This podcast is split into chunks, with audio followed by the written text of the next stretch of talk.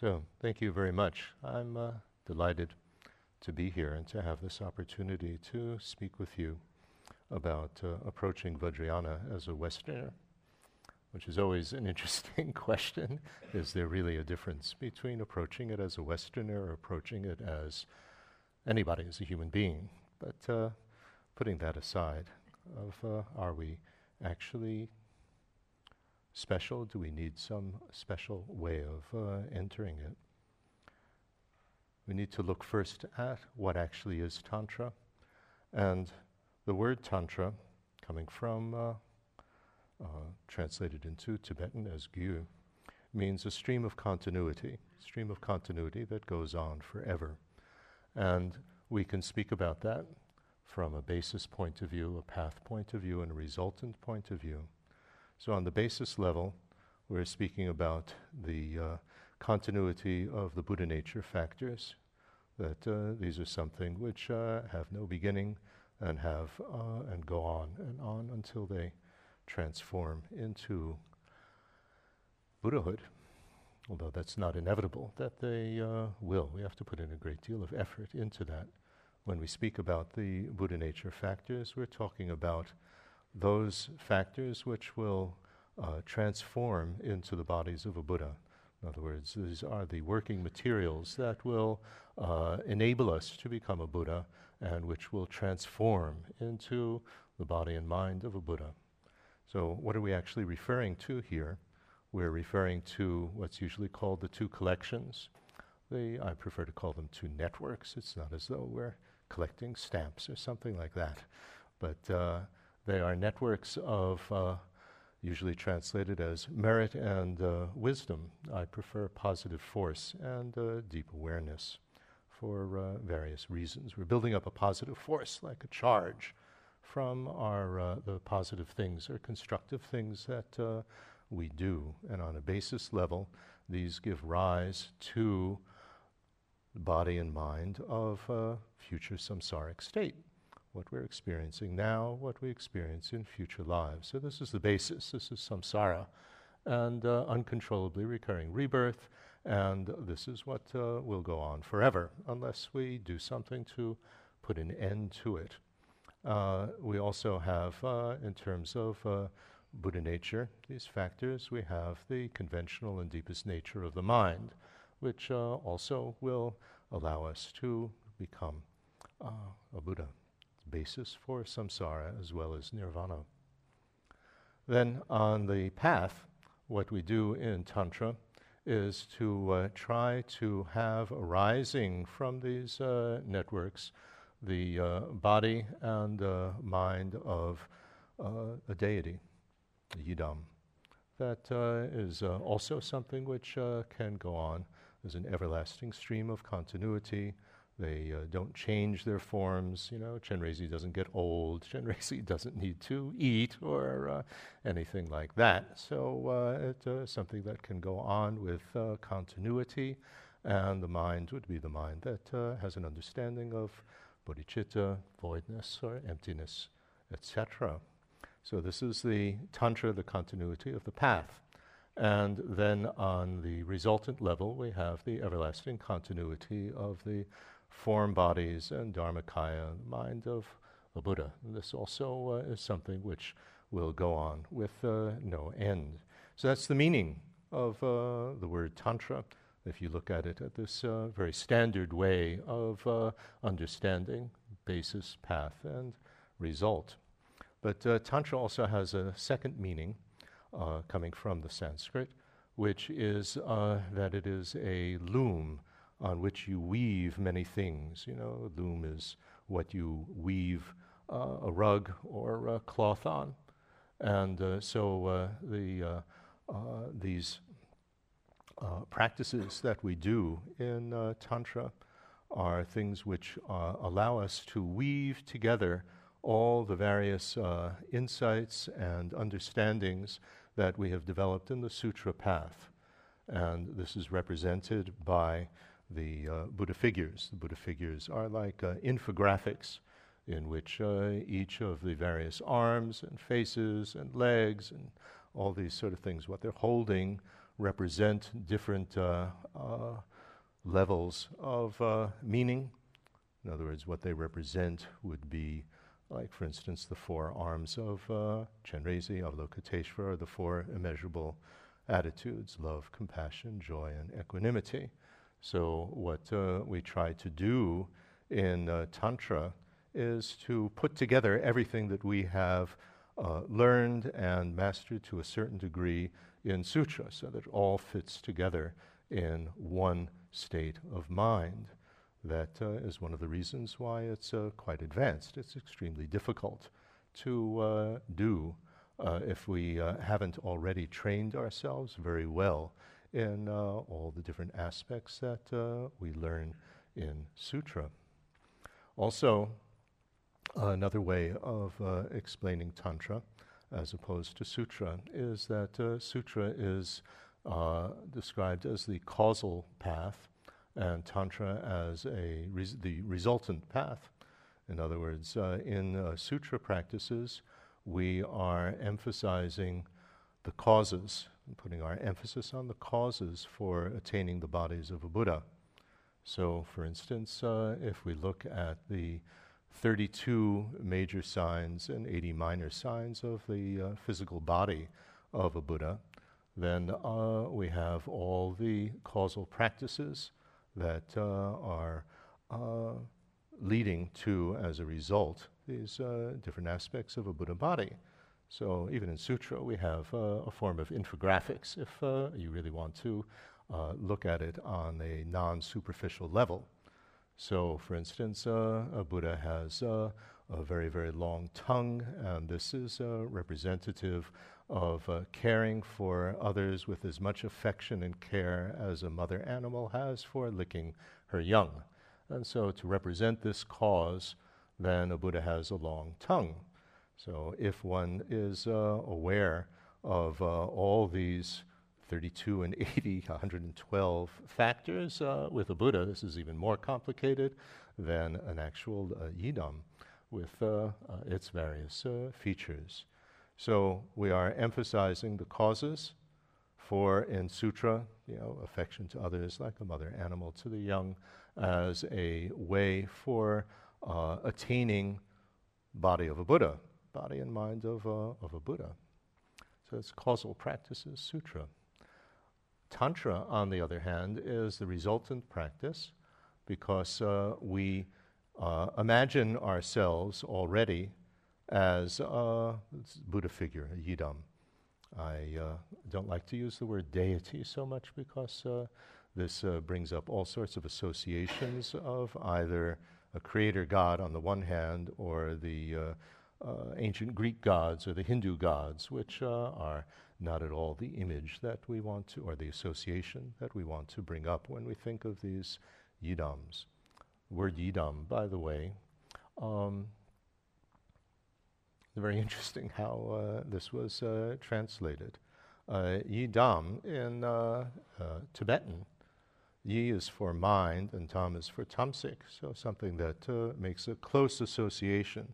Tamsik is the Sanskrit word samaya, to make a close association for your mind to achieve the body of a Buddha, body and mind of a Buddha. So that's a yidam.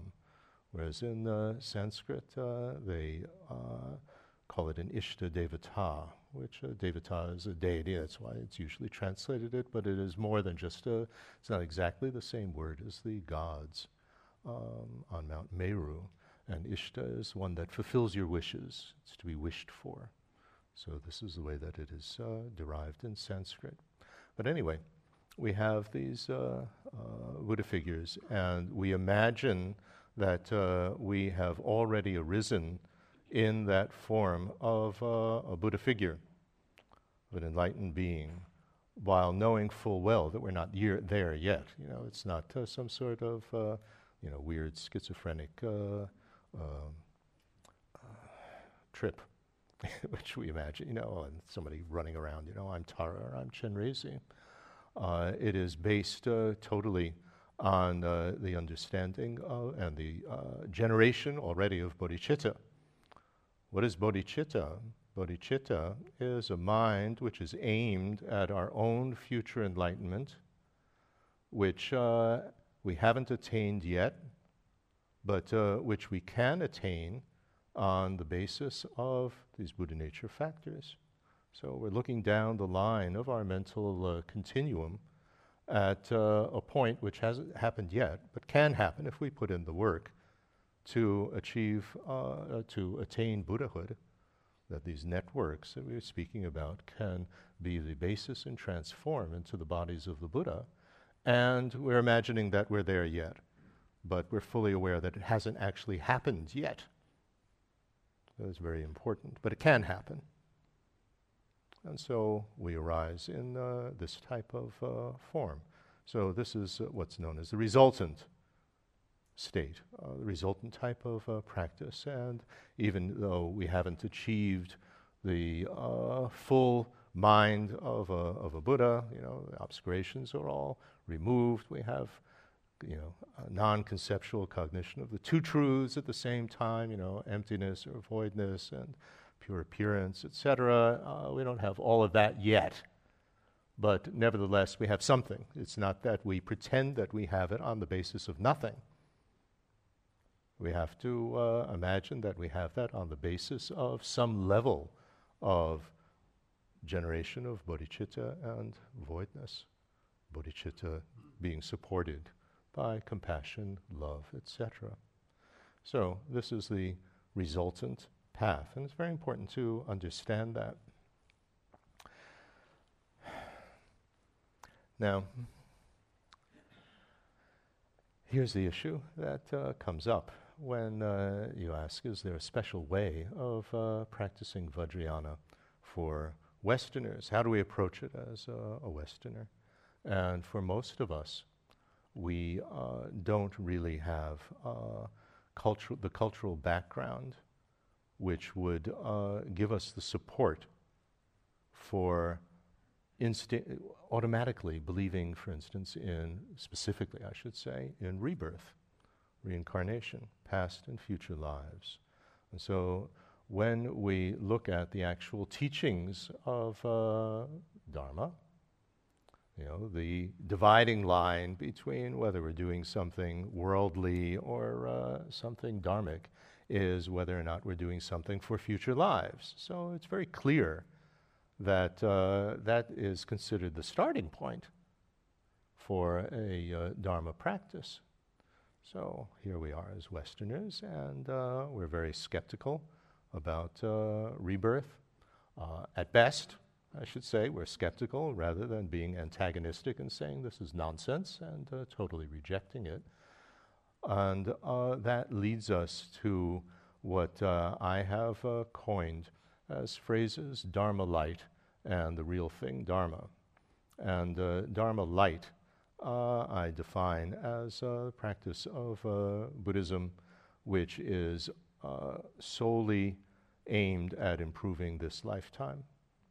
And this is a way that I think if we sincerely uh, examine ourselves. Am I really doing this in order to prove my, you know, improve my future lives?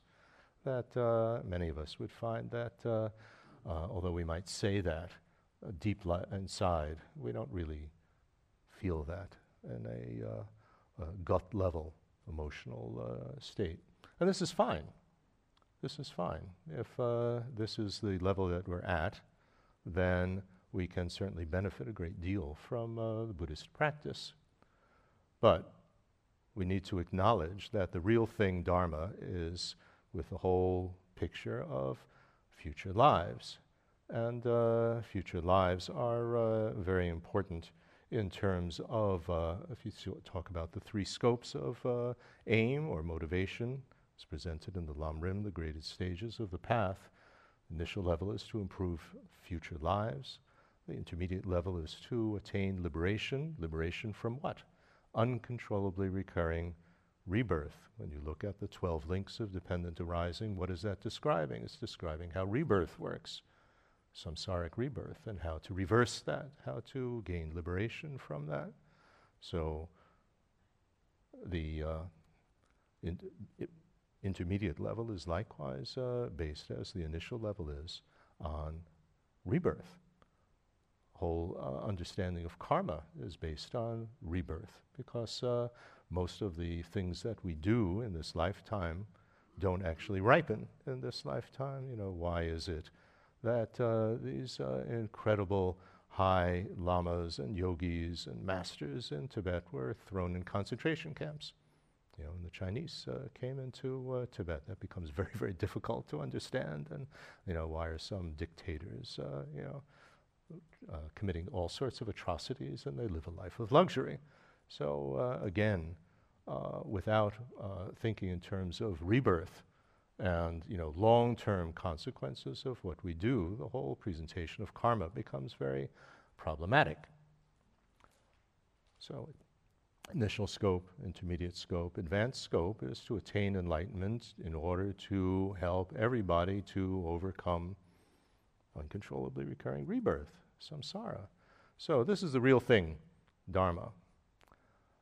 Well, fine, we make this differentiation, and I think that uh, what's important as uh, practitioners of Dharma Light um, is uh, that we uh, acknowledge that it's not the real thing. In other words, we don't reduce the Buddhist teachings to just something that uh, is to uh, improve this lifetime, but we say that I don't quite understand rebirth, but I am open to that idea as I develop further and further my understanding. I will examine it again.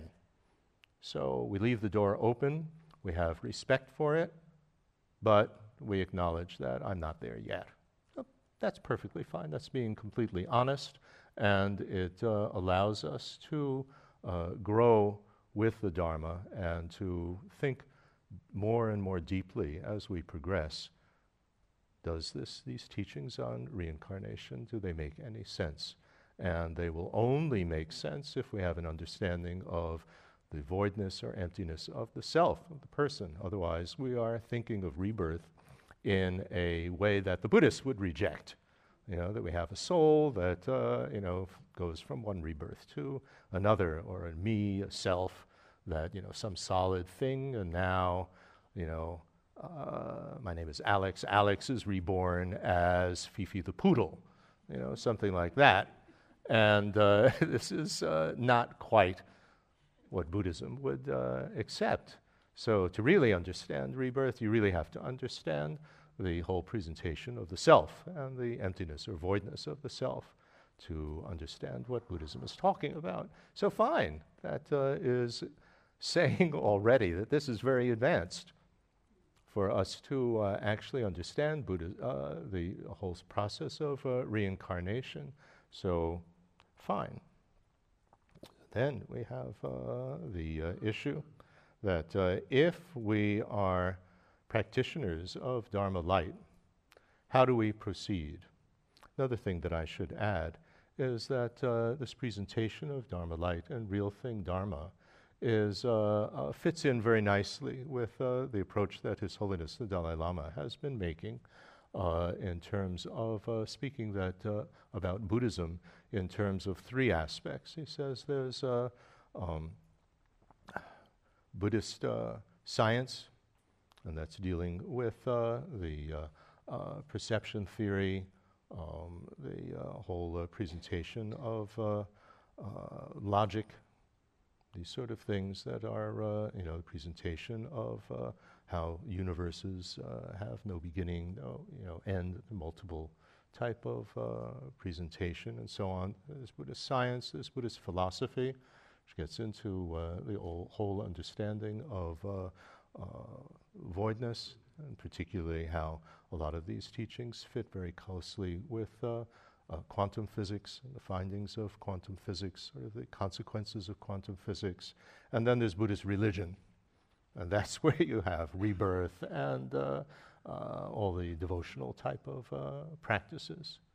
And uh, for when we speak in terms of Buddhist science and Buddhist philosophy, that uh, these are things which are open to anybody, that can be of benefit to anybody, so that fits very well in terms of uh, Dharma light. And Buddhist religion, well, that gets into the real thing. So, this uh, way of uh, dividing or looking at the uh, teachings, whether from uh, this three point, uh, three uh, part vision or explanation that His Holiness uses, or this Dharma light versus real thing Dharma, they are quite uh, harmonious with each other. So, how do we practice uh, uh, Tantra? as practitioners of Dharma Light. Yes, you have a question? Yes, we will have a question and answer session after lunch. Okay, so yeah. Yes, that would be better. Whether we are practitioners of Tantra Light or Real Thing Tantra, uh, it is, uh, I think, very essential that uh, we uh, practice a, ngondro, preliminary practices. That uh, this is uh, the basis, the foundation for Tantra. This we find in any presentation of Tantra, and there's no reason to discard that or disregard that as uh, Westerners. Often, as Westerners, of course, we want to get things cheaply. We want to get a bargain so we'll bargain with the teacher, you know, well, can I get away with only doing this many or uh, like that? But uh, that's really not the uh, uh way in which uh, we will be able to practice in the most beneficial manner. So, ngondro, something that comes before, literally, uh, in, uh, if we look at the word. And there are uh, two aspects of that. There's the uncommon and the common, actually, I should have said it the other way around the common and the uncommon preliminaries. Common means uh, what it, you know, that sometimes gives a poor, you know, an incorrect connotation that, well, that's sort of ordinary, you know, the little people practice that, you know, I don't need that. But uh, it uh, really means uh, shared it is what is shared between Sutra and uh, Tantra. And the uncommon or unshared are those practices which are uh, specifically intended for uh, Tantra, although they really aren't bad to do for Sutra as well. Very helpful. So, the problem, if you think about it, is that uh, we have uh, beginning of this lifetime. Well, that's the real thing, Dharma, beginning of this lifetime. But uh, even if we think only in terms of this lifetime, we have lived quite a lot of years before uh, we get involved with uh, any sort of Tantra practice. And so that means that we have built up a tremendous uh, habit of thinking in negative ways or thinking in ignorant ways, ways that uh, don't accord with reality. We are so caught up in our fantasies, uh, our projections, and so on, that uh, and uh, selfishness and uh, self-centeredness and anger and all sorts of disturbing emotions and so on. So this is something which is uh, very deeply ingrained in ourselves. If one of the very uh, helpful guidelines that uh, some of the great teachers say is to uh, examine your lifetime and consider how many negative states of mind and harmful, destructive actions that you've done over your entire lifetime. How many times you've yelled at somebody, lost your temper, been clinging, you know, been greedy, been selfish, and so on and compare that to the number of times, the amount of time that you have spent in this life being positive, constructive, clear in mind, loving, kind, caring, etc. And then you have some idea of what the future holds in store for you. So, you know, we always assume, you know, even if you accept rebirth, that of course we're always going to be a human being. We never consider being a chicken or a cockroach or something like that in our next lifetime. And if we think in terms of, you know, well, let's remember our past lifetimes, it's always as a human. You don't remember your past lifetime as a cockroach. So, Uh, this is very strange, you know, that uh, we think that we always are human. But this is the problem. Problem is that uh, we have such a strong habit of negative, self centered, uh, unproductive way of thinking that we need to counter that. And how do you counter that? You know, if we have had millions of repetitions of selfish thoughts or of losing our temper and so on, even in this lifetime, we need to somehow build up a very positive uh, force to counteract that. So that uh, instead of uh, instinctively being, you know, getting angry or getting upset or worried or these sort of things when we face a challenging situation. We approach it automatically with patience, with uh, compassion, with care for others, uh, all of that. That takes, you know, if you, even if you speak in terms of uh, a scientific approach, you know, building new neural pathways. How do you do that? You do that by repetition. Same way that we learn to play a musical instrument. And so, repeating something 100,000 times compared to the amount of times that we've lost our temper in our lifetime is, you know, it's just a start, really. But we begin to appreciate, I think, the importance of uh, repetition. And repetition doesn't just mean, you know, going blah, blah, blah. If uh, we haven't uh, actually built up a state of mind then you know, just uh, training our, our mouth to repeat something 100,000 times isn't going to make very much of a transformation. The word, uh, one of the words for a sadhana, these practices that we do in Tantra in Tibetan is uh, dagye. And dagye is a generation of oneself. And my teacher, Serkong Rinpoche, always said it's a self generation, it's not a voice generation. It's not a mouth generation, you know, that you're just generating your mouth into saying something uh, in these practices. You're working on your, your improving yourself, you know, working on your mind. So this is what is involved. So if we think in terms of only 100,000 repetitions of the unshared or uncommon uh, Ngondro, preliminaries, like doing 100,000 prostrations, 100,000 uh, uh, vajrasattva, you know, purifications, etc.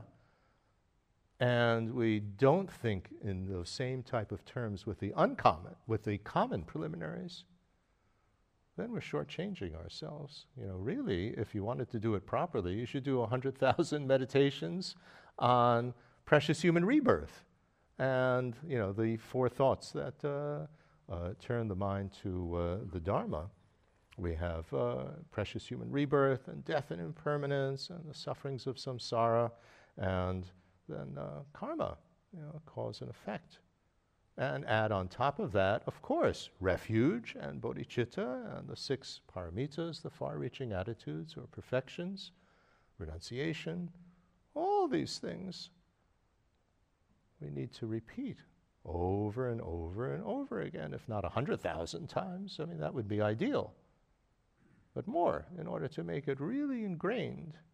Because what is the point of doing a 100,000 prostrations and repetitions of, mon- of you know, the refuge formula if refuge doesn't mean anything to us?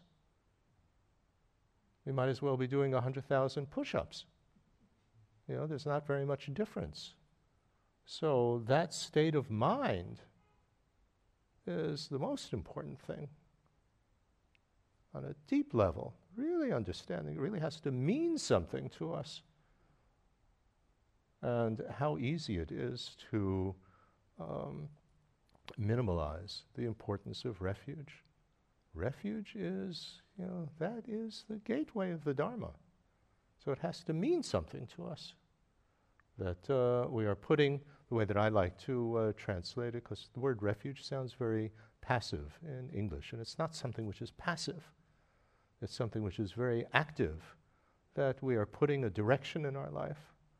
You know, we think in terms of the actual Dharma jewel. What is the Dharma jewel? It is the third and fourth noble truths, actually. It is the true stopping of all the obscurations, all the disturbing emotions, all of that stuff. Full stopping of that so it never returns, and the true path, the true understandings that will bring that about. That's what we're aiming for. And that has to ex- occur on a mental continuum. The Buddhas are those who have attained that in full, and they teach us the way in order to attain that. And the Sangha, the Arya Sangha, are those who have attained it in part. So they show us that uh, it's possible to proceed, you know, in an orderly type of fashion to achieve that Dharma jewel ourselves. This is what we're talking about. This is what we are imagining when we are working on a resultant level of, of uh, Tantra. So, refuge, absolutely necessary. This is the direction I'm working in my life. That uh, this is the meaning that I've put in my life is to work on myself in order to clean out and get rid of all this junk that is, uh, you know, clouding my mind, all these negative things, and build up something very positive that will get rid of it. Well, what are you doing with Vajrasattva purification medita- meditation if it's not on the basis of refuge? You know, what are you doing it for? What are you trying to attain? To attain? You know, what are you doing a mandala offering? What are you offering in terms of that? You know, well, your two networks of body, you know, of deep awareness and uh, positive force. This is what you're offering. Everything that, you know, I dedicate this to enlightenment, you know, to the Buddhas and to all beings. Guru Yoga, you know, to uh, integrate this uh, state of, you know, an enlightened body, speech, and mind is represented by the Guru, as we can see in terms of the Buddha nature of the Guru, with ourselves to bring us to that level, to inspire ourselves to this level. So, without that uh, fundamental basis of uh, what we learn in Sutra, the uncommon preliminaries don't make any sense. You know, you can't say that they have no benefit whatsoever. Of course, they have some benefit, even if we do it with, uh, you know, very little going on in our minds. You know, you look at the standard stories of, you know, uh, a fly circumambulating a, a stupa on a, uh, on a turd during, uh, you know, the monsoon, and that fly builds up, you know, some positive force and so on. So, okay, you know, I mean, there's some benefit of uh, doing these practices uh, mindlessly, you know, with nothing much going on in our, in our heads. But we're human beings, you know. I mean, we have precious human rebirth. That means we have a mind and intellect that is actually able to generate these things. You know, we have the ability to understand. We have the ability to listen to something and it makes some sort of impression. We're able to read and actually have some understanding of what we're reading. So, come on, you know, this is we can do better than a fly. So this is, you know, I think absolutely essential if uh, we're going to uh, involve ourselves in uh, Tantra practice to be serious about it. And to be serious about it, we need to do these preliminaries. Preliminaries as well. You know, my teacher used to uh, make a Serkong Uh, he always wanted to, uh, what should we say? Uh, he used this image of milking the meaning out of the words so that uh, you got everything out of it that uh, you could. And uh, he would always ask me the connotation of the English words that I was using to uh, translate. And uh, preliminaries, he said, not so good. Not so, so good a word, actually. Preparation is better. Think of a caravan. You know, I mean, images that you would have that would be meaningful in a Tibetan con- uh, connotation. And a caravan, before you can go on uh, you know, a long tr- journey, you have to prepare. In other words, you have to uh, get all your provisions of what you're going to need.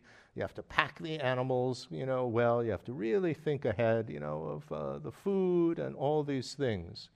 So preparation really makes far more sense than a preliminary. Preliminary, you think, well, I can forget about the preliminary. Who needs that? But it's preparation for the journey. What is it that we're going to need on the journey of Vajrayana? You know, this Vajra vehicle that's going to take us all the way to uh, enlightenment. And Vajra, it's, it's strong, you know, it uh, can't be broken diamond strong sometimes it's uh, translated as. So, all of these preliminaries that we do are intended to help us to, or prepare us for the journey. So, we need this uh, uh, over and over again, build up as uh, something that uh, is deep within us. The understandings in sutra. Now, you can ask, of course, you know, to what level do we need it before we can uh, actually engage in a meaningful way in Tantra? And uh, that's open to a lot of debate. You know, at least some level is about as, as precise as you can uh, get it. You know, that it uh, actually means something to you, that it's not just words that it starts to make a transformation in your life that uh, you really appreciate. I have a precious human life. You know, look at all the positive things I have going for me, and how uh, fortunate I am that I'm not in some horrible situation in which I'd be unable to actually work on myself. And this is what we're all what we're, we're focusing on is working on myself so that I can be of not just you know a happier person by myself, but uh, that I can be of more help to others, because that really, really bothers me that others are uh, suffering, that others are unhappy, and I really feel I have to do something about it. Not that I'm God Almighty, but uh, I can at least help as best as I can, and this has to be real to us, not just uh, words, so that uh, you know when you pass a you know, a beggar on the street or a homeless person or something like that or, or whatever, you feel something. You know, not just, oh, don't bother me or we don't want to, you know, I, don't, I would rather not see this. So this has to be real to us. A precious human rebirth that uh, we don't get into this poor me, you know, uh, don't have. Uh, in Berlin, we use this example. You know, I don't have garlic sauce on my doner kebab. You know, oh, how horrible it is that you know, they're out of garlic sauce. You know, this is the worst thing in the world to us. Uh, obviously, not that. You know, I mean, think of the positive things, not you know, poor me and complaining all the time, and that it's not going to last. So it's not that we become a fanatic, but we use our time seriously and realize that uh, it could end at any time. You know, even you know we don't have to think even in terms you know only in terms of death, but uh, you know who knows in terms of uh, economy, war, you know diseases. Anything can happen. So really uh, take it seriously what's going to, you know, what's going to happen. My closest friend dropped dead, had a heart attack in the shower, you know, at age 54, perfectly healthy, and bam, you know, just a few moments, he's dead. So this can happen at uh, any time. So these insights of uh, the uh, shared ngondro, very, very essential for, you know, sincere practice. Then, with the uncommon ones, what are we trying to uh, do? We're trying to build up more positive force and, you know, uh, try to cleanse, at least to a certain extent, the negative force, the negative uh, potential. Going back to our Buddha nature factors, these two networks.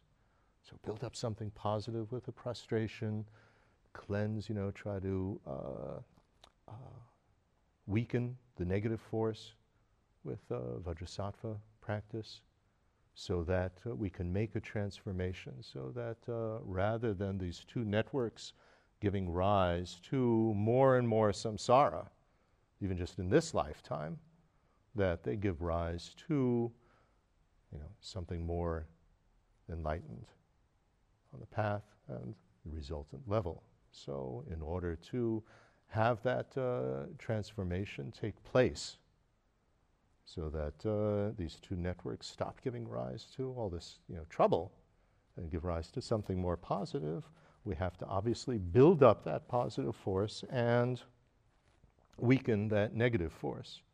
And not just, uh, you see, this is the problem uh, with the Dharma light, because uh, we don't want to build up that positive force just to have a better samsara. You know, that's what happens. I mean, this is what karma is all about. Well, you do a lot of positive things and you don't dedicate it to enlightenment. What is it going to do? It's going to improve your samsara in the future.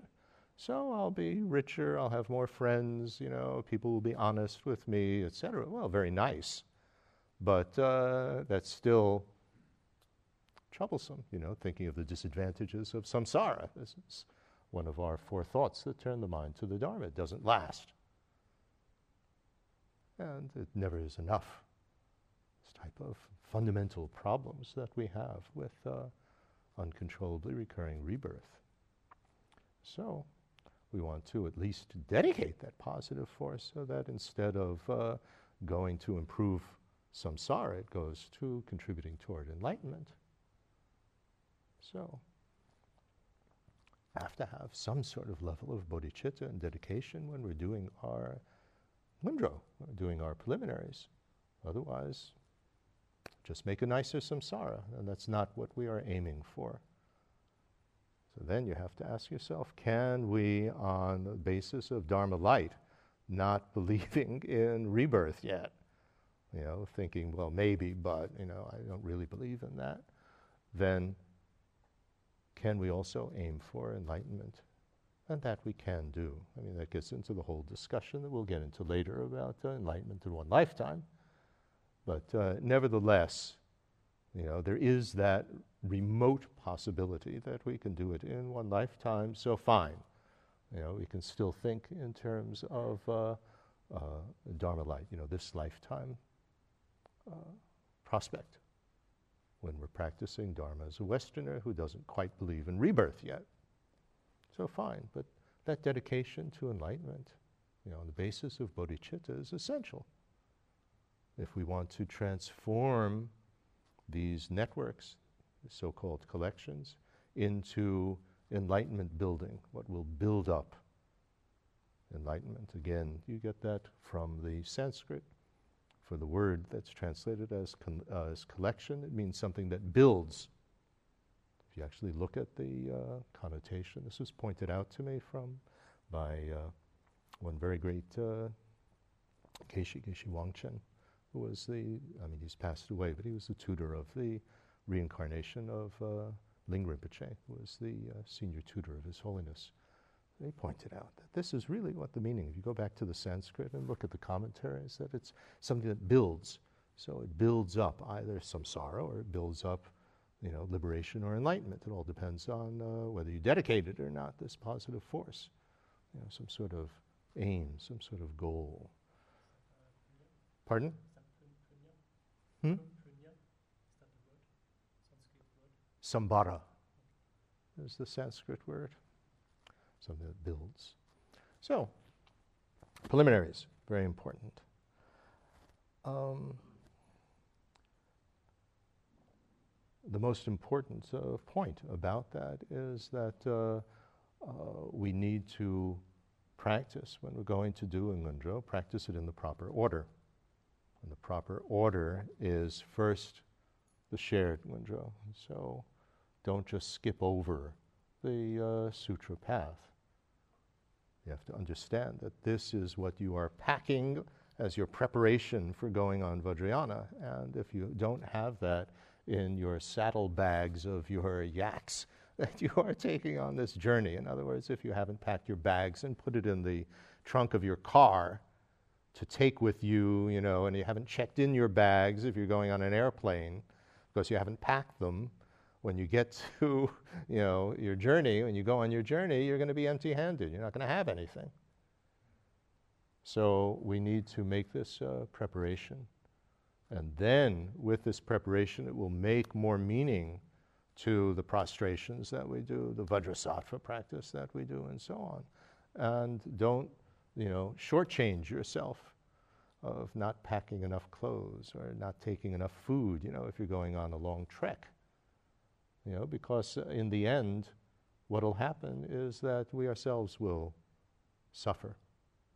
We ourselves will, you know, it's very easy on, uh, in Tantra practice to go off into some sort of weird fantasy land type of uh, trip with uh, all of these, uh, you know, visualizations and so on. And uh, quite easy to go, you know, a bit loony with this, get out of touch with reality. And we certainly don't want that. That's not going to be of any help. Or we get this, you know, I'm a Milarepa, you know, and I'm such a great yogi, and, you know, we're basically just uh, avoiding facing life by going off into this uh, beautiful fantasy land of uh, the visualization. So that also, you know, is not at all what uh, we want to do. So common preliminaries and uh, the shared preliminaries, and then the uh, unshared preliminaries. Then Why don't we let that sink in for a few moments before we continue? And if we have been doing uh, ngondro, or if we uh, think, you know, these preparatory practices, or if we uh, are thinking about doing them, try to examine what am I doing? Why am I doing this? What do I hope to accomplish by this? Because when we undertake doing these uh, preparatory practices, it's going to be tough. It's going to take a lot of time, a lot of effort, and it's uh, not going to be fun. You know, your legs are going to hurt, and you know all this sort of thing is going to take up a lot of time. So if we're not clear why we're doing it and uh, what is going to sustain us, you know, in doing this, we're going to have a difficult time. And what you don't want to do really is to give up in the middle, you know, with a defeatist uh, type of attitude, or think at a certain point, well, this is stupid. Why am I doing this? That's why we have this uh, word which is usually translated as secrecy. And secrecy in Tantra it doesn't mean that, ooh, you know, it's a, it's a deep, dark secret and you can't tell anybody. You know, this sort of uh, a child's secret that uh, we want to keep. I think the feeling of that word is private. You want to keep it private, what we're doing. You, know, you don't want other people to know that can open you up to uh, having other people make fun of you and other people trying to discourage you by saying what you're doing is really weird or really stupid and you know why are you doing this? You don't want to open yourself up to that. You don't need that. You have to be very clear in terms of you know your motivation what i'm doing why i'm doing this. I've shared it with my teacher. I have confidence in my teacher I've checked him out or her out. It's not just, you know, I'm going by, you know, a name and, uh, you know, everybody else in the, in the group is going, so I have to go as well. I don't want to, you know, miss out or anything like that. But you've checked out the uh, teacher, Serkong Rinpoche, said, you know, you don't want to be somebody that rushes out on the ice and then once you're in the middle, turns around and checks whether the ice can hold you. Uh, but you want to check it out first before you uh, rush into things. So again, well, I've entered into this uh, contract, you know, this damtsig, this close connection with the teacher. I'm going to do this, and I'll keep it private. You know, other people don't really have to know. And then it becomes something sacred. And this is uh, uh, an important thing to have, something that you're doing with respect. You respect what you're doing. And other people might disrespect it, but uh, they'll only disrespect it if they know what you're doing. So they don't have to know. Do it privately. Much, much better. So, as I said, if we are engaged in uh, these practices, or if we're considering engaging ourselves in these practices, think about your attitude for it. Think about what we have discussed so far for a few moments.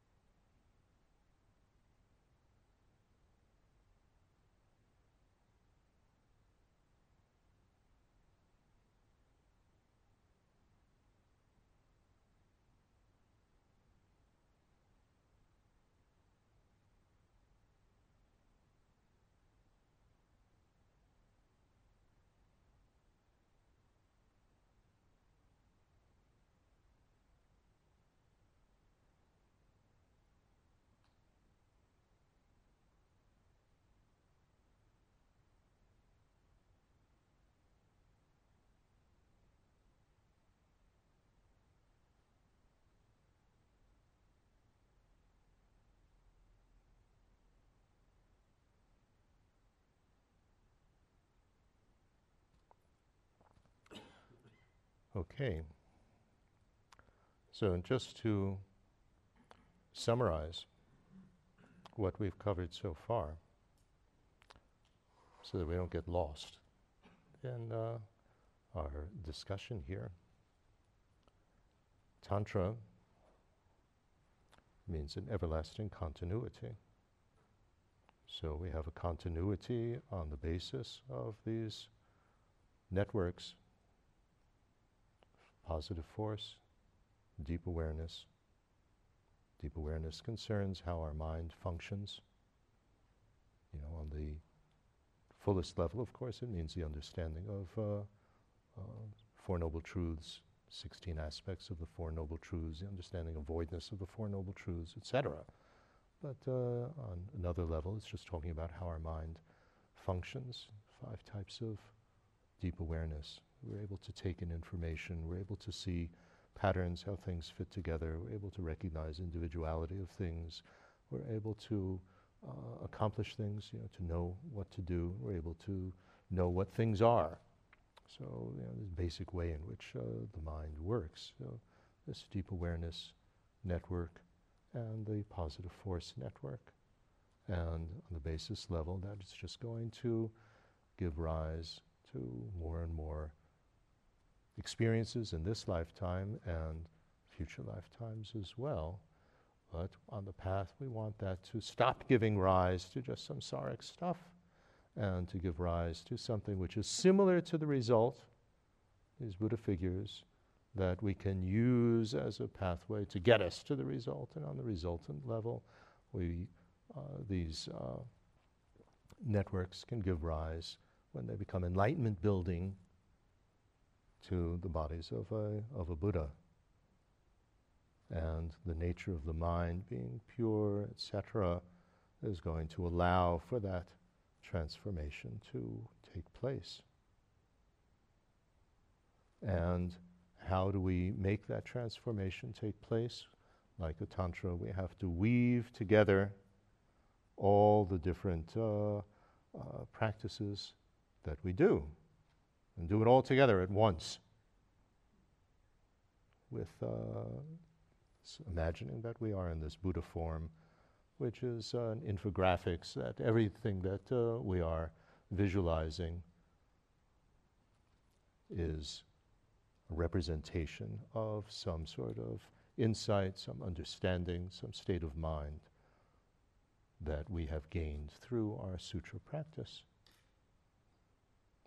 The four immeasurables, etc., etc. Some of the deities have, uh, these figures have six arms. Those are the six paramitas, the six far-reaching attitudes. You know, there's so many different, you know, four faces, the four body, four kayas, all of these different things represent something. You know, it's not that uh, you know you want to have six arms or you want to have four arms. You know, you want to hold all these things forever in your hands. You know, this is not quite what it's all about. So this is what we are practicing, and these preliminaries are preparations what are we going to weave together? What do we need to bring about this transformation so that our basic Buddha nature factors will not just continue to give rise to more samsara, more trouble, but they will give rise to liberation and enlightenment. So, this is what we've been talking about so far. So, clear? Maybe we can invite some questions about these points. This is the, the basis. Then we can go on.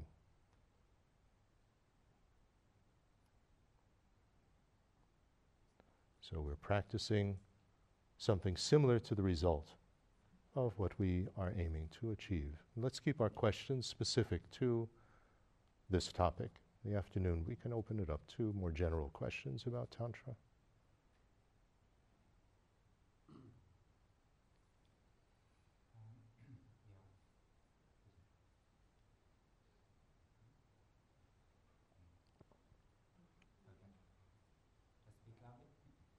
Yeah, doesn't it? That yeah. doesn't work.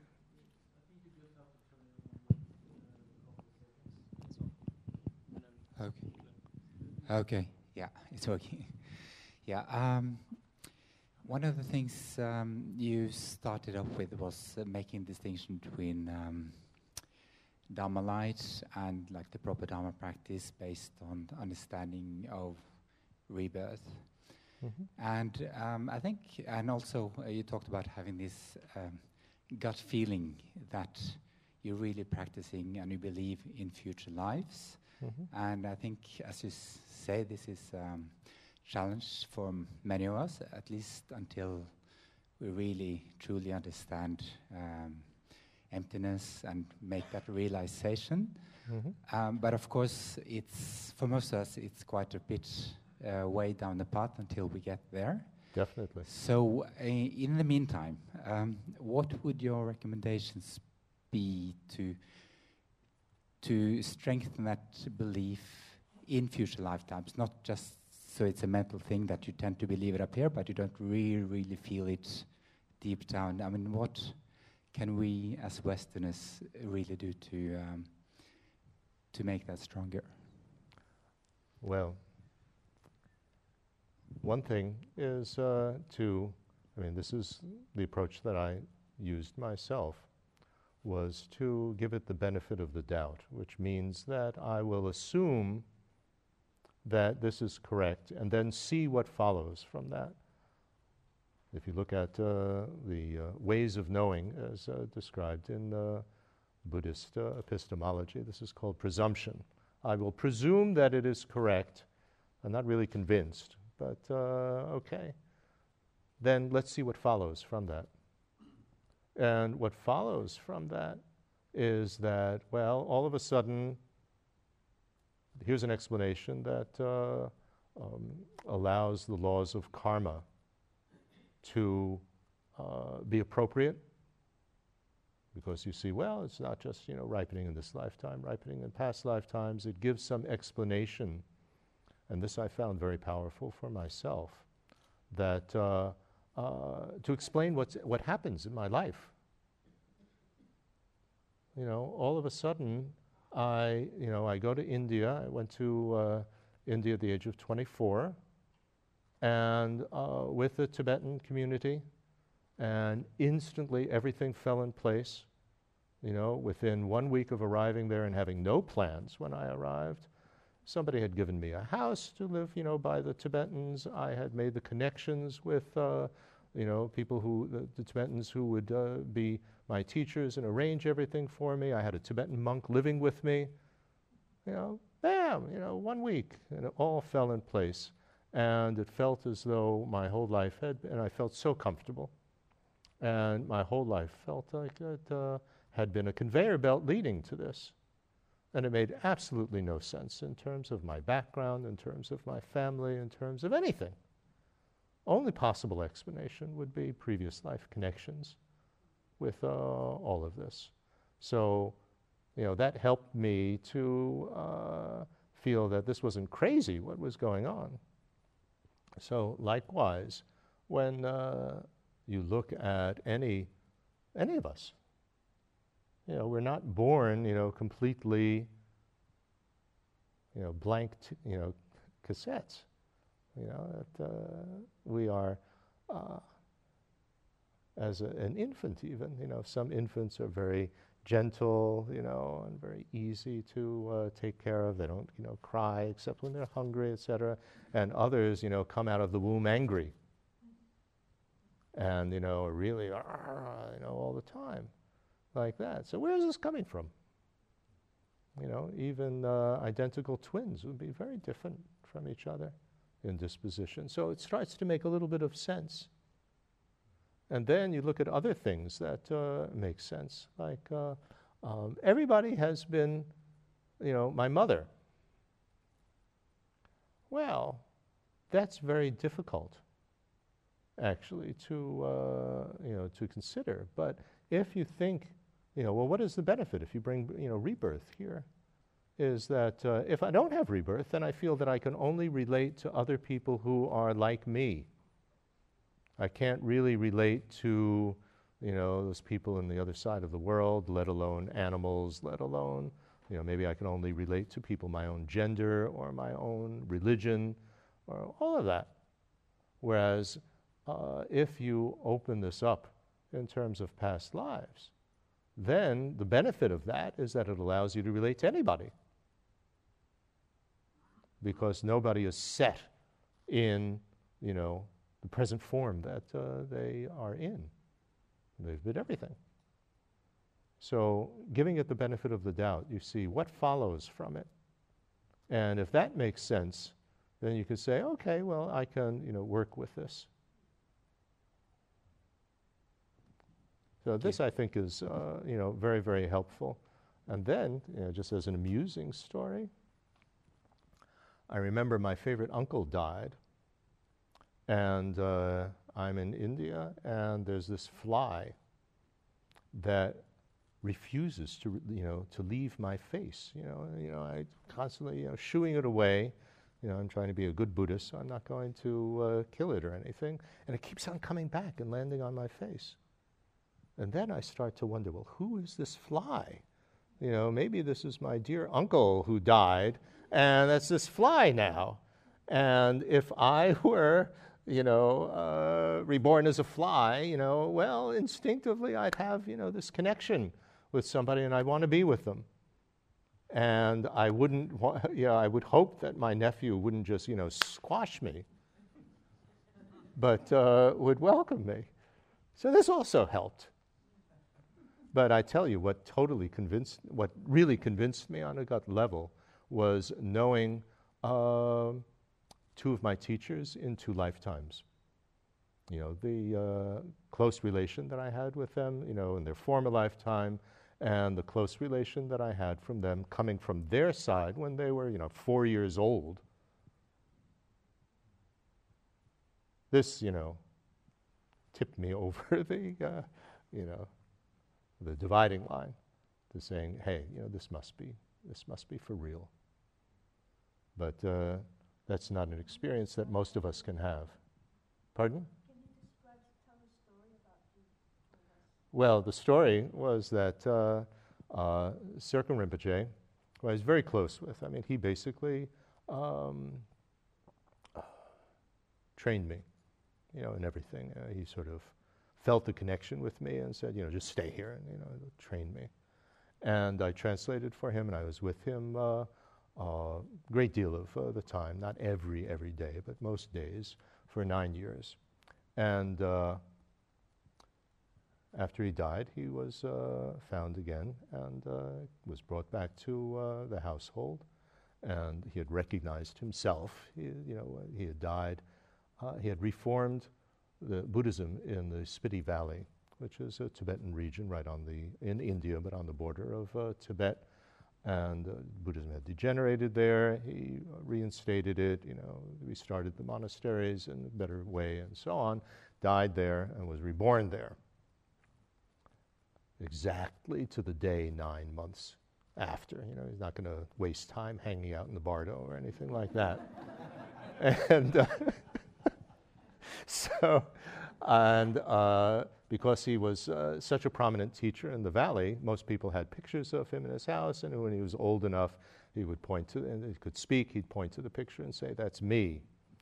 And when uh, people came around looking for, you know, uh, people, uh, little uh, children born at the right age, at the right time, you know, he ran into the arms of, you know, one of the attendants and knew him by name. You know, this sort of classic recognition of a, a, that it should come from the side of the tulku, not from the side of the people looking for them.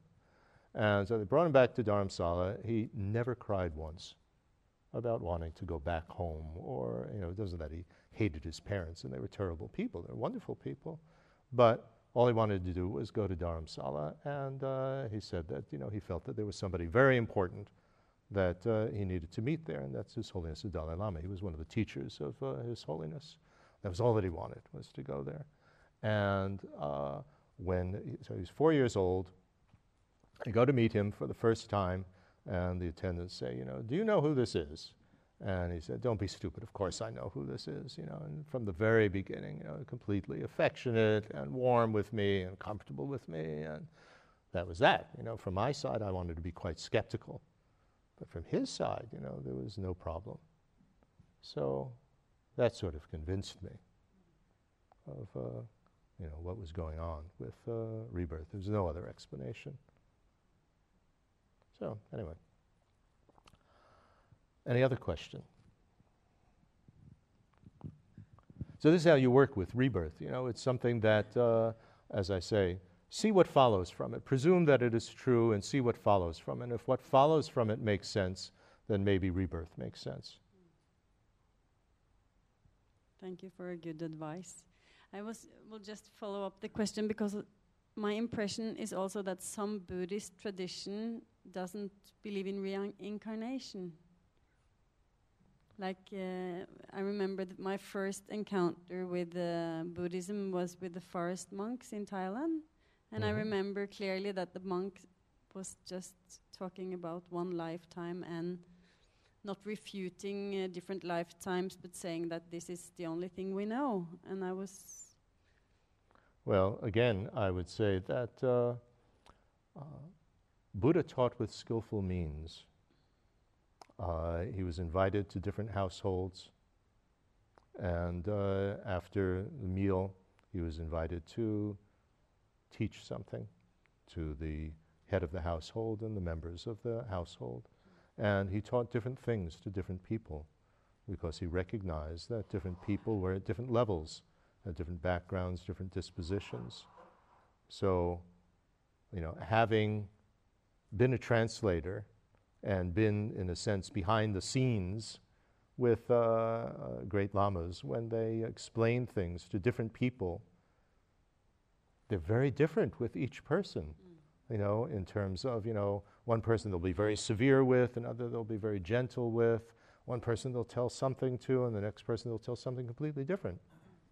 So just because the monk explained like that to you uh, might not be everybody. the way that he would explain to a Thai person, for yeah. example. Yeah. And also, we have to consider that Buddhism went from uh, India where you already had, you know, part of the culture, this uh, idea of rebirth, to many other places, including China. And in China, they didn't have, you know, concept of rebirth. They were into, you know, the ancestors, and you know, you want uh, show reverence to the ancestors, and they're still around. Well, that was completely contradictory to Buddhism. Come on, you know, they they have taken rebirth. You know, there's somebody else. Don't get so attached to your ancestors. But nevertheless, you look at uh, Chinese Buddhism, and you look at, you know, like Vietnamese Buddhism, which uh, came from, uh, you know, Thich Nhat Hanh came from uh, China. They still have reverence of the ancestors. So, skillful means. One last question.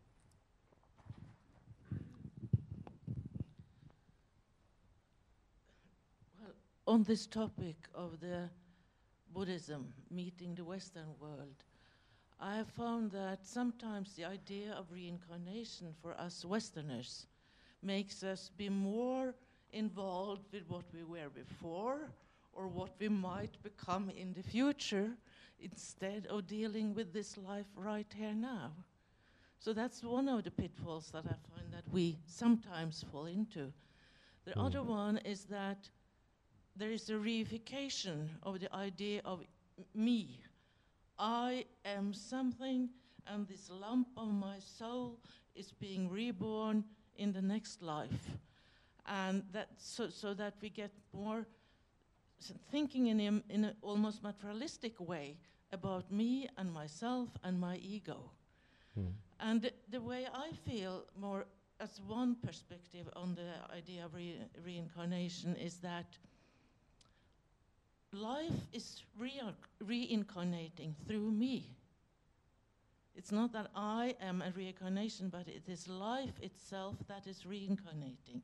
And I will not be the same I as I was. And life forms are changing over the history of, of this planet. So if I think that life is reincarnating through me in many different forms, in the future, in the future and in the past, that helps me from being so reified in this, uh, in, in, in, in, in this way. And in a way, this also helps me in the idea of bodhicitta, that since life is reincarnating through me, I can be a servant of consciousness becoming enlightened. Hmm. Well, there's several points from uh, what you said.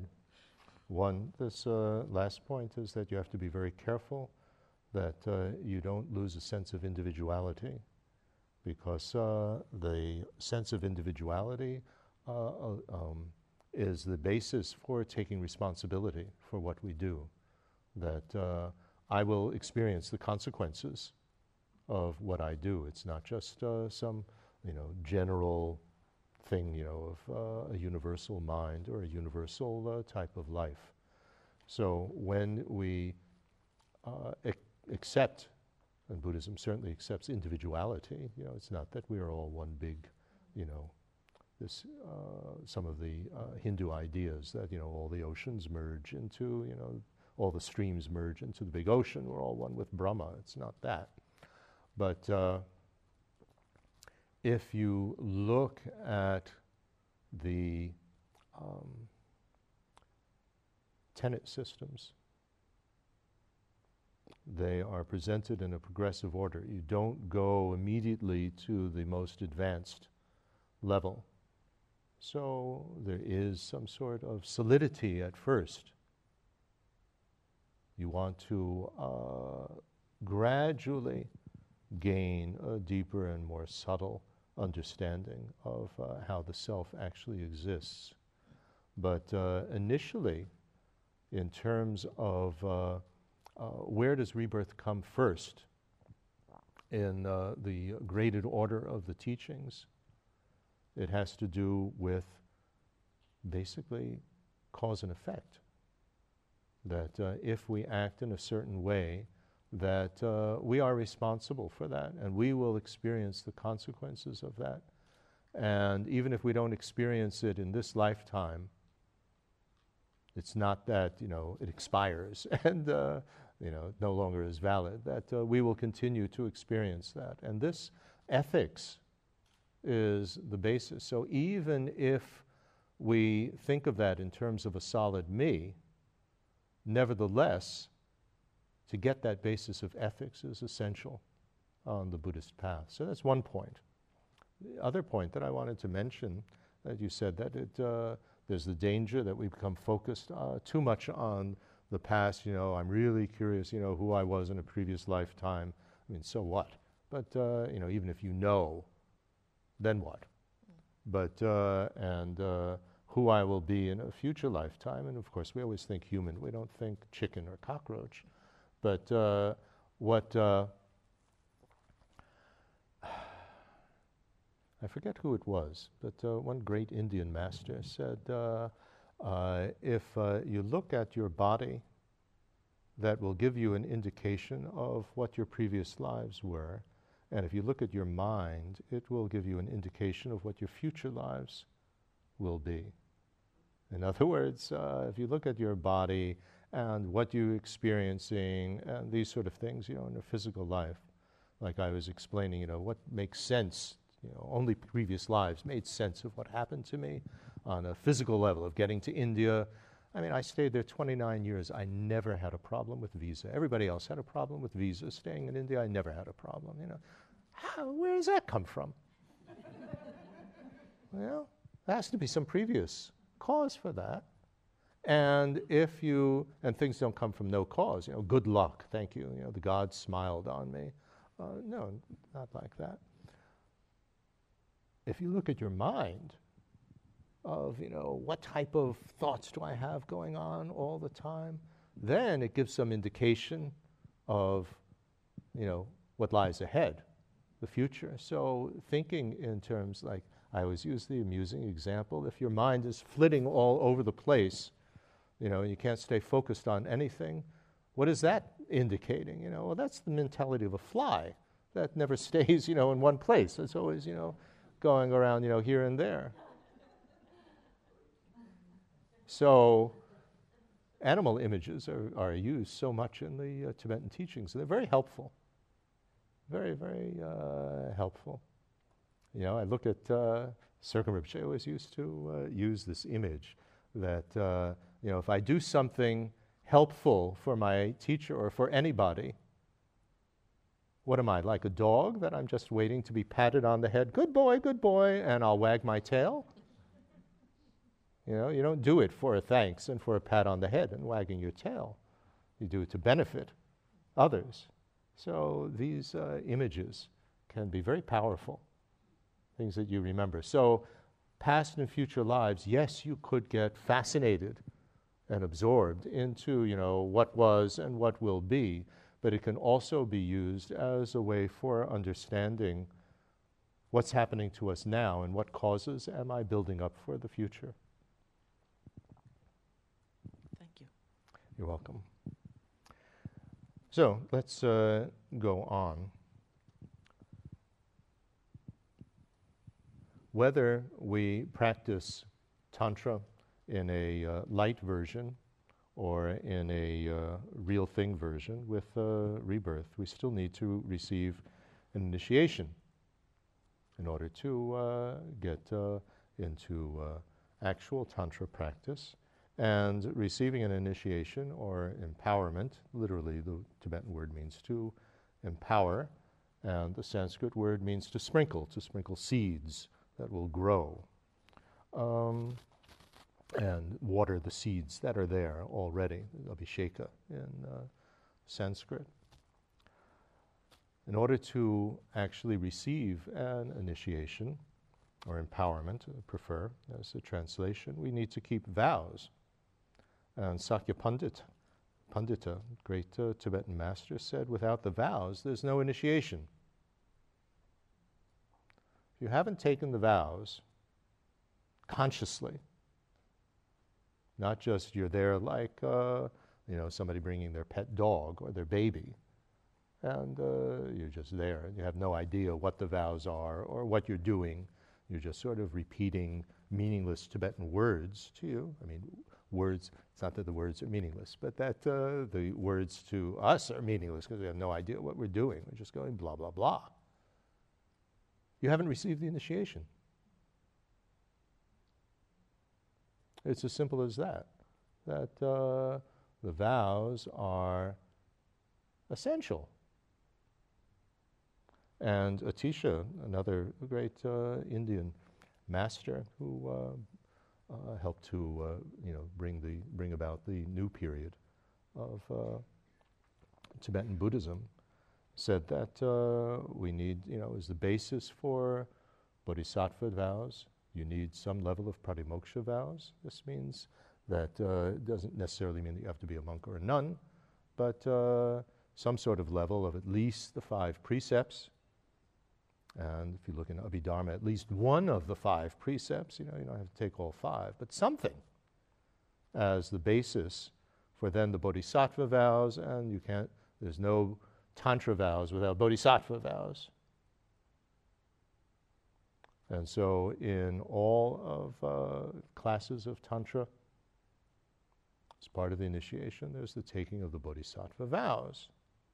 And in the two higher classes of uh, Tantra, Yoga Tantra and Anuttara Yoga Tantra, there are the Tantra vows. That's very important. That's very essential to know them and to maintain them as best as uh, we can. That means to not consciously transgress them. If we transgress them, which inevitably happens, at least don't be happy about it. Don't say, you know, well, it was stupid what I did, and I have no intention to keep them.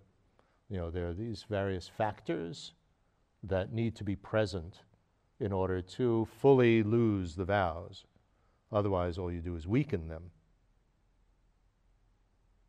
and they can be reinvigorated, you know, re-strengthened with uh, regret, vajrasattva, these sort of uh, type of things, retaking the vows. You do that as part of daily practice.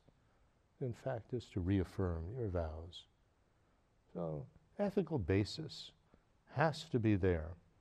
And now comes a problem with Dharma light Because if we look at uh, the uh, vows, one of the transgressions of the Bodhisattva vows is forsaking the sacred Dharma by denying that any of the scriptural teachings derive from the Buddha, such as the teachings on rebirth.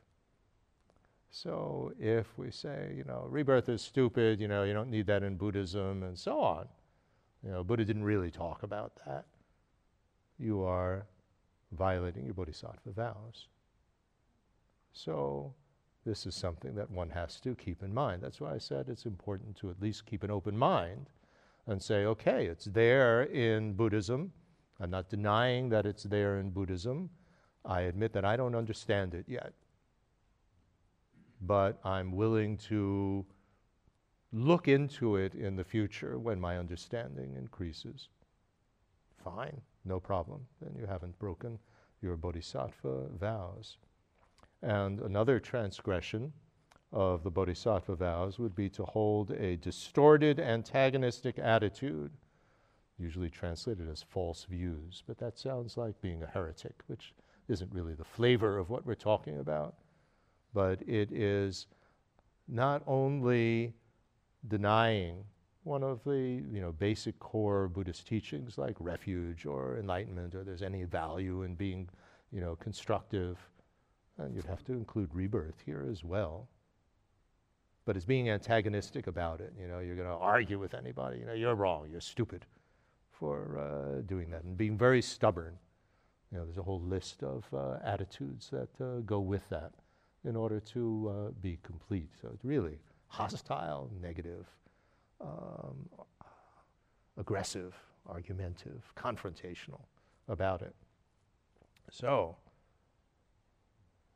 that means that we at least have to be what we would call agnostic about uh, this whole issue of uh, rebirth, even if we are taking these vows on the basis of uh, Dharma, light. And uh, it's very clear from uh, the Bodhisattva and the Tantric vows that uh, we lose them, and here it doesn't even have to be complete, if you give up bodhicitta. Well, that means you've developed it to a certain extent, doesn't it? You can't give up something that you haven't even developed. And so that's very clear that uh, we need to have at least some level of bodhicitta. And you have to get, you know, a lot of people confuse compassion with bodhicitta. They're not the same, not at all. Compassion is the basis for bodhicitta, it's the support for bodhicitta the wish for others to be free of suffering and the causes of suffering.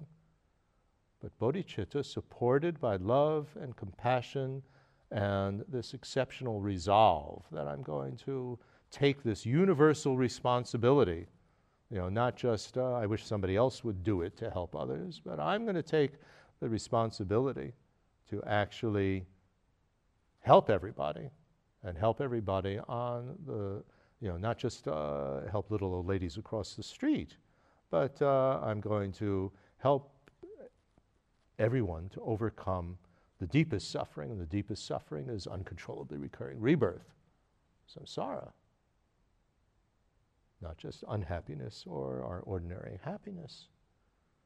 And I am, uh, this is the support for bodhicitta. And then, as I said, bodhicitta is, you know, in order to generate a state of mind, very clear, you need to know what it is focused on and what, how is the mind taking that object? What is it doing with respect to that object? You can't meditate on anything unless you know what is the state of mind that you're trying to generate and what is it aimed at. So, what is bodhicitta aimed at? It is aimed at our own individual enlightenment, not Buddha Shakyamuni's enlightenment, not general, vague, you know, enlightenment, you know, in general, but your own, my own individual enlightenment. That, you know, there are, this becomes an interesting point when you talk about time. Excuse me for bringing up a side thing, but I think this is relevant is that in Buddhism we speak not in terms of past, present, and future. We speak in terms of uh, not yet happening, presently happening, no longer happening. So if you speak in terms of that, tomorrow is not yet happening today. Is there such a thing as tomorrow? Yes. Yesterday is not happening today. Is there such a thing as yesterday? Does it exist? Well, I can remember yesterday. Yes, it exists. But it's not happening now. So don't think in terms of my future enlightenment. You know, that you, know, you get into some weird, uh, irrelevant way of thinking here. You know, that the future exists somewhere, you know, out there, and if you go faster than the speed of light, you'll get to the future, uh, all of that. But we're talking about something that has not yet happened, but which can happen. How can it happen? On the basis of the causes that can bring it about. So, that not yet happening enlightenment, my own individual enlightenment, that's what I'm aiming for. Way down the line in my mental continuum. And what is the way in which my mind is taking that is that I want to achieve that. And what is pu- pushing me toward that is love and compassion. When you speak about motivation in Buddhism, motivation, uh, that word implies what is driving you. So you have to have a goal, the aim, and you have to have a, an emotional basis that is driving you to that goal and a purpose. What are you going to do once you've achieved that goal? That's a motivation. You know, I'm going to achieve, you know, future lives, because, you know, better future lives because I really don't want, you know, to be reborn as a cockroach.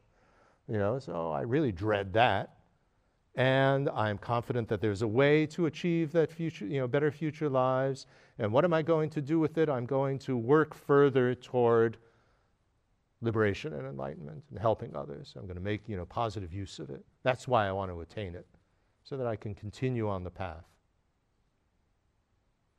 So then you have a motivation. That's what motivation is talking about. So we want to achieve the enlightened state of a Buddha my own future, you know, not yet happening enlightenment, and I want to achieve that. Uh, what's driving me is the emotion of love and compassion and taking this universal responsibility. It's all based on equanimity, you know, that I have an equal attitude toward everyone. I don't want to just help my friends, but I want to help everybody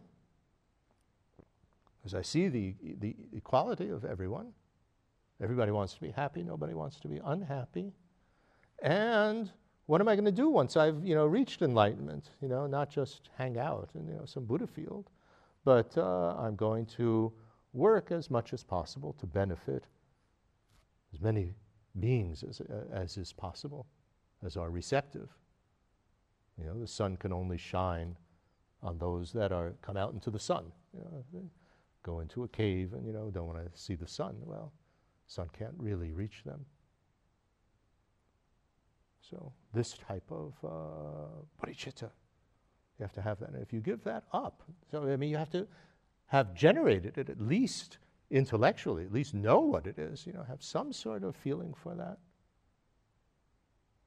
in order to give it up.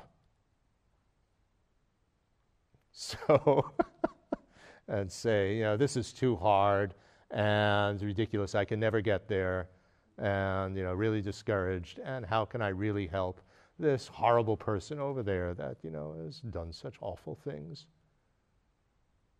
So, I'm not going to work for enlightenment to benefit everybody.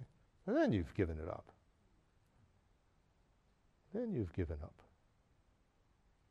You know, when you say in the uh, teachings, that, you know, how horrible it is to give up bodhicitta or to give up refuge, the safe direction, to give up you know, this uh, close bond with the teacher that uh, is can be understood on so many different levels, but at least represents the enlightened state of a Buddha for us, you know, showing the way. If you give that up, how uh, it's described that you go to some horrible hell. Well, what does that mean? I mean, you can take that literally, of course, but you can also take it that, you know, as I was explaining with safe direction or refuge, with that, we've put a meaning in our life. And so many of us experience that our lives are meaningless, they're going nowhere. You know, every day the same type of thing, and, you know, what am I alive for? You know, just to watch more TV programs, go to more movies, go to, I mean, eat more food. You know, just as my teacher, you know, so many teachers love to use very graphic examples, you know. I'm just using this human body as a factory for producing waste. Urine and feces. That's my job. I put food in and I manufacture and produce this waste. Is that all that we are using our precious human life for? And hopefully, something more than this manufacturing plant of waste. So, if you give up this aim, you know, what we're aiming for and that direction that we're going in, and you know, you say, well, the teacher, you know, I mean, there's nobody that represents that. Then what are you thrown into? You're thrown into a meaningless life again. And that is a hell. That your life is going nowhere, it has no meaning. So, you know, how horrible that is. So we don't want to give up bodhicitta. But you have to have generated it before you can give it up. And then the most difficult of uh, the vows, and one that we need to be aware of, is the tantric vow. And we would transgress this uh, tantric vow of not meditating on emptiness or voidness continually, is the way that it's expressed in the vow, that we give it up if we don't do that. And that is meaning every day. And the usual custom is as is you know, said in you know, three times in the morning, three times in the evening. So that just means really being mindful of, I prefer the word voidness, emptiness. So that means we have to have some understanding of that. If we don't have some understanding of that, then you really go into some sort of weird schizophrenic uh, trip that, you know, I am actually Tara, I am actually Chenrezig you know, this big inflated ego, and you have very serious psychological problems based on that. So, this understanding of voidness and to continually remind ourselves during the day and in the evening what is actually going on not only with our Tantra practice, but uh, with our ordinary lives as well, is very essential. This is probably the most difficult of the Tantric vows to keep, and one doesn't take them lightly. So, again, as His Holiness the Dalai Lama says, that uh, when we go to these initiations, you can go as what he calls a neutral observer. We Westerners usually call that going for the blessings. But borrowing a Christian uh, term. But uh, it's inspiring, it's uplifting to go to that, but we're not really taking the vows. And uh, if there is a practice commitment, that we're going to, you know, need to do a long practice every day for the rest of our lives. We're not really ready to do that either. So, perfectly fine, wonderful. Go there for the inspiration, go there as a neutral observer, and wonderful. But to take the vow, I mean, to receive the initiation, you have to take the vows, which means you have to do it consciously. Know what you're doing and be serious about it. So that is uh, one point about uh, the initiation.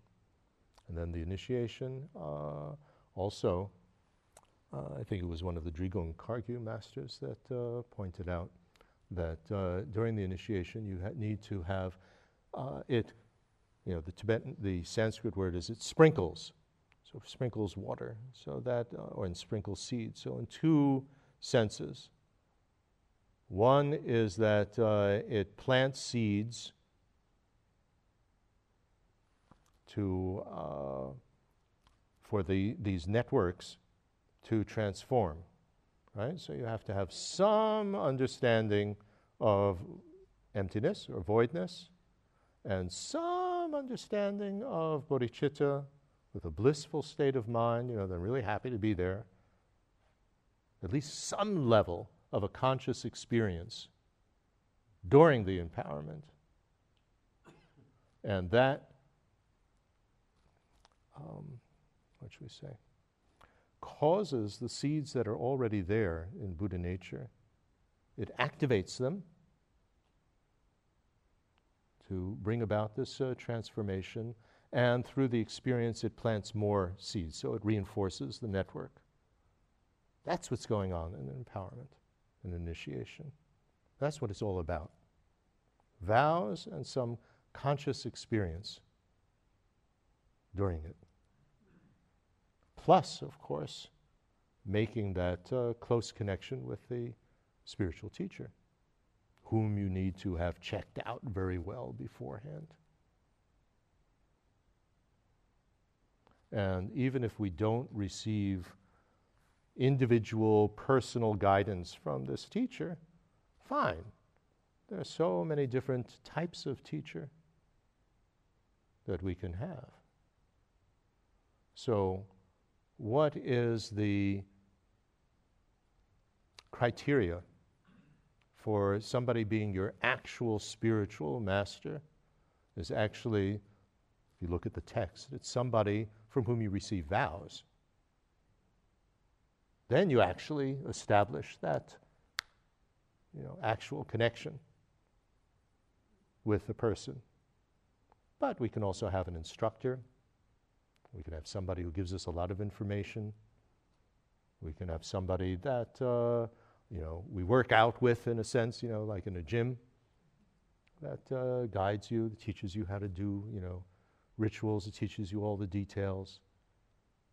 That we can have as well. But here's this person that, you know, represents to us, it, you know, I mean, let's not get into the Buddha's, you know, the teacher is a Buddha and all of that. That is uh, yet another level. But at least, you know, this is a representation of what we're trying to achieve. And we make that serious commitment, that connection that uh, this word damtsig, samaya, hard to actually translate what it uh, actually means, but it is this, it's a connection. Something that connects you. So it can either connect you to the practice or it can uh, uh connect you to a vow.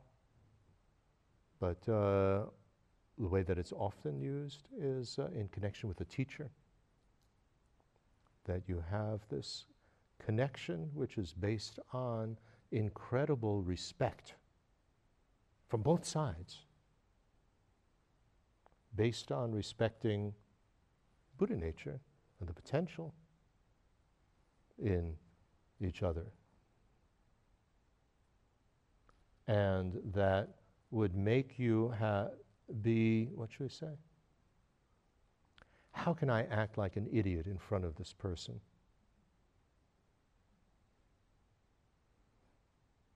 You know, how can I sit there and pick my nose and, you know, do all sorts of, you know, ridiculous things, lose my temper?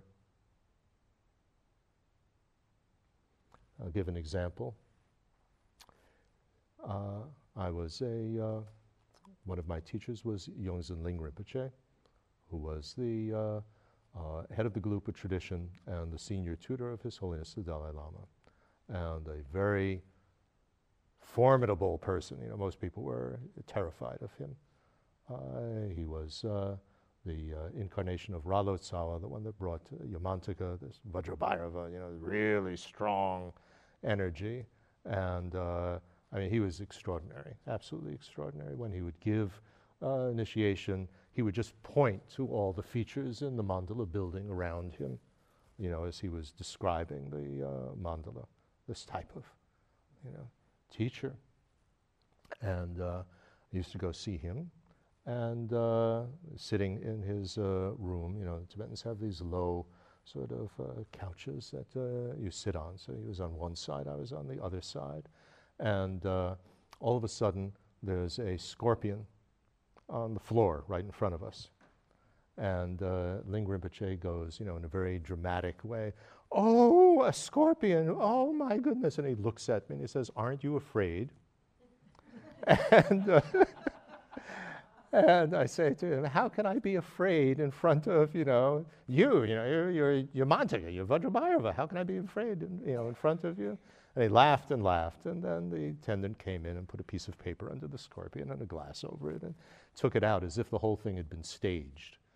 Uh, it was. It was very, very funny. There was uh, the other incident with him was with the Yangsi, the reincarnation. You know, I go to see him, and uh, there is uh, uh a, a, certain biscuit, a cookie, that I'm very, very fond of. McVitie's digestive biscuits. It's a British cookie. and I go to visit him in South India, and you know, he's a little kid, and uh, you know, the attendant comes in with tea. They always serve you tea and a package of my favorite biscuits. and he just looks at me, you know, and smiles, ha ha ha, you know, the type of thing. you know, I know who you are, type of uh, look. So, anyway, this is Ling Rinpoche. This is Damtsig, this close connection that, uh, you know, you have so much respect for the person that you couldn't go, you know, freak out that there's a scorpion, you know, in front of you. So this type of thing. So this is uh, uh, what you try to establish, at least, have that intention to establish with the teacher that is conferring the empowerment. And this is the one that gives you vows. So that's really uh, important in terms of keeping the vows, you know, because I have so much respect for you, I'm not going to break the vows. And if I feel that uh, there are certain things, let's say with pratimoksha vows, you know, that I can't keep, well, you know, I'm not going to just, you know, say to hell with it. And even with bodhicitta vows, you, don't, you don't want to give that back. You know, I mean, this is for forever. So you have to be really very serious about that. So that means you really check out the teacher. Can I have this connection? with the teacher? Are they somebody who is really going to inspire me? Or is it somebody that, you know, well, they just happen to be there and everybody's going and they have a big, you know, good name, so I'll go anyway. If that's the case, better to be a neutral observer than to really commit yourself to a deep relationship with this person that even if you don't spend a lot of time with them, they are an inspiring figure for us. So, this is an empowerment. So, let's end our session here.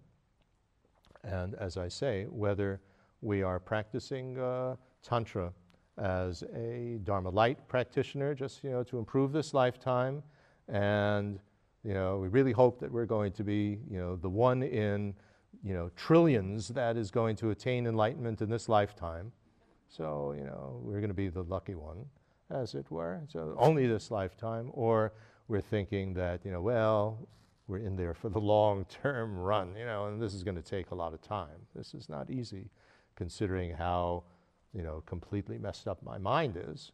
That uh, it's going to take quite a while to uh, get there. Uh, regardless of what level we're going to enter into this adventure of Tantra,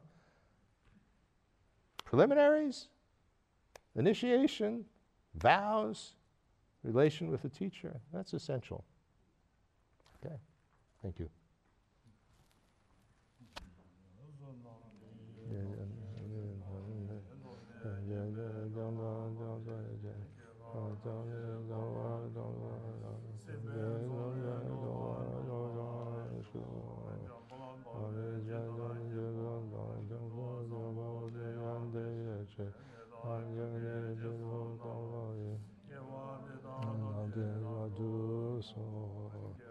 di nyo ju da sama ya sa na de ya na ma no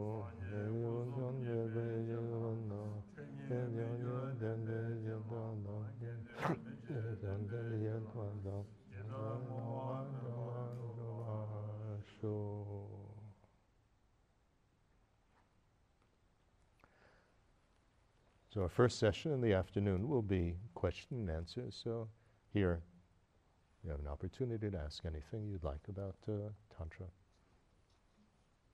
Thank you.